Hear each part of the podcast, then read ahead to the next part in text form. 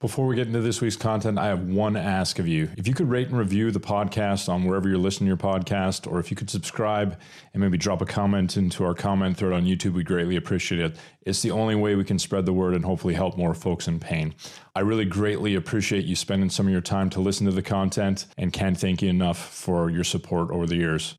This is the Modern Pain Podcast with Mark Kargela. So, what if I told you the weekend course full of new techniques was actually holding you back from becoming an expert clinician? In this video, I'm going to try to convince you that you don't need to continue to search out new ways to help change pain for the short term, and that you really need to focus on how to get people off your treatment tables and moving in valued ways in the life they want to live. Now, don't get me wrong, these courses on weekends can be helpful. It's not bad to learn new techniques, but when's it enough? I want to lay a little groundwork on why your current way, when used with good clinical reasoning and critical thinking, is likely more than enough to provide positive short term changes in pain, and you don't need to look for new ways of doing it. It seems clear that there are a myriad of ways we can provide short term pain relief, and that there are no treatments showing major long term changes in pain. The Artus study is one that we should be taking notice of as it really points to this fact. This study was a systematic review published on non specific low back pain. 118 trials were found using a wide variety of pharmacological and non pharmacological methods. The studies had a strikingly similar pattern of more rapid improvement initially, followed by smaller improvements in the short term. But what does that mean, though? For some of the more nihilistic or cynical set, I've been one of those people, this means, well, nothing works at all, or man, it's all just a waste of time. If people are going to improve regardless of what treatment we provide, then why even provide care? That's what I hear some folks say. Now, that's not what I would do. While there are likely plenty of people who choose not to seek care and are probably navigating their back pain independently, we're not talking about those people in this type of study. The people you see in your clinic are people who are seeking help, that do want the ability to see someone and find a way for some help from an external source to navigate back into their life. So to say, I just won't provide care, or I'm not going to provide any interventions, seems a little clinician centered. And there's a massive variance in techniques and interventions to treat back pain. And it's downright shocking to see that they all seem to provide a similar recovery trajectory, despite their often differing proposed amazing mechanisms of effect. We see clinicians taping, scraping, manipulating, MDTing, cupping, needling, and all sorts of other different theories without major differences in recovery trajectory. So, what does that mean? To me, it means that there must be a common denominator within these treatments that allows for such a similar recovery. Let's go over what we think might be part of that.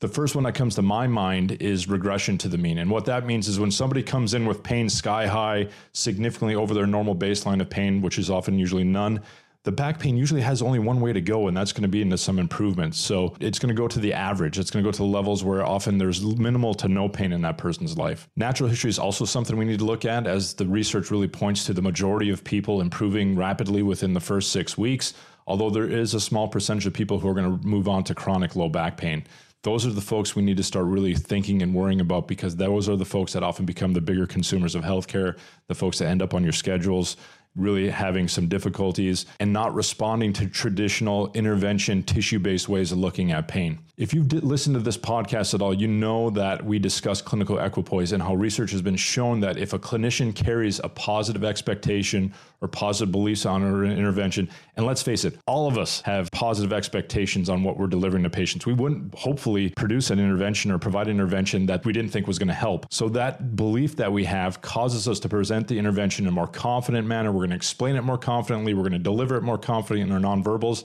And often that can relate to improved outcomes with that intervention. So it shouldn't come as any surprise as clinicians that are more confident are going to provide more positive contextual effects around their preferred interventions than ones they don't have that belief around. And you couple this with patients who are not coping well and feel they really need something to help them are going to respond to clinicians who create positive expectations and provides a confident explanation that their treatments are really going to help solve that problem. Could it be that if patients feel like something has been done to help them heal regardless of the scientific method of the treatment at hand, that they're going to progress well, I think it's worth considering. So let's go back to my original point that we don't need more techniques to learn short term ways to change pain. You've likely have more than a few you've already learned, probably learned a bunch in school, and none of that's wrong. They're all probably sufficient right where they are. What we don't have good training on and coursework on is the now what components of our care. And what do I mean by now what? By now what, we're talking, well, sure, you ch- I changed the patient's pain in the short term while they're laying on this bed, but now what? If they feel good in the four walls of your clinic, wow, that's wonderful. But now what? How are you going to help that patient feel good in the four walls or in the context of their life where psychosocial factors and all sorts of things that can have negative impacts on pain and cause them to roll right back in your clinic for the next treatment session with pain no different than it was prior to the first session you had where the short-term pain relief happened and then you end up on the short-term pain relief merry-go-round with this person we need to get better at that now what to help people navigate outside those four walls and it's not something you're learning on weekend courses rarely. Now, there are some weekend courses, like our friend Mike Stewart's courses. Bronnie Thompson talks about some things that helping people move towards valued activities in life using a more ACT model. Our friend Laura Rathbone. So there are some out there, but there are still a preponderance of technique driven courses where we're learning new ways to short term modulate pain. And I think it's time to put those down a little bit, maybe figure out the ones that you might have a few techniques to roll with but then let's move on. And now what with our patients? We need to be better at helping people see their pain from more than the narratives around the short term effects in clinic we give them that are often sketchy at best in scientific merit. We need to be able to help them navigate their psychosocial existence and resulting embodiment of that psychosocial existence. When I say embodiment, we embody the world we live on. If you're living in a haunted house of a lot of scary, distressing, abusive, stress inducing things, your body's going to behave more in the haunted house. That has GI effects, that has muscle tone effects, that has pain effects. We know this. Um, when your life's in a better, more robustly supported, you're getting good sleep, you have good diet, you have good social relationships, you're you're moving well and you're active, then obviously you're going to have better options to move well and do better when it comes to pain. But we don't get techniques in school to help us get people who are struggling in the haunted house existence to process that existence, to manage it, and to still move towards positive valued goals in their life. Weekend courses may touch on them between the main event of techniques, but they often don't go deep and help us learn within the context, especially the context of the patients we're struggling with right now in our practice. So you need to find a learning and mentoring program or group of people that can help you have these tough conversations around what happens outside the four walls of your clinic. You need to find people who can supervise your work with patients or at least give you pointers. You're all in this together. We're all in this together.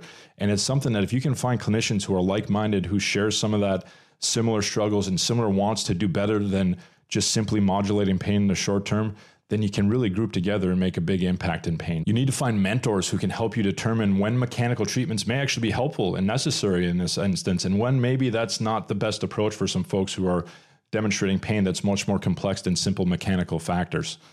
Sadly, this isn't present on the vast majority of weekend courses. The whole reason I created our Modern Pain Pro community was to help clinicians get better at this now what part of our care. We're having conversations right now with clinicians who are struggling with patients who are having a tough time seeing past their imaging or being able to move well outside the four walls of the clinic where pain relief is happening for the short term. You can also jump on our waiting list if you want to get involved in our community the next time we open doors to clinicians.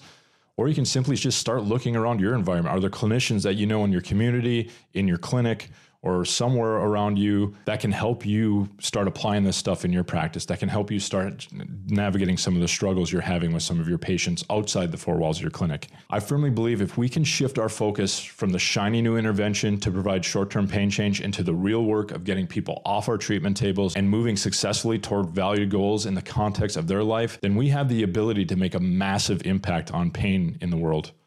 What would you do? What are you going to do? And what would your patients want you to do?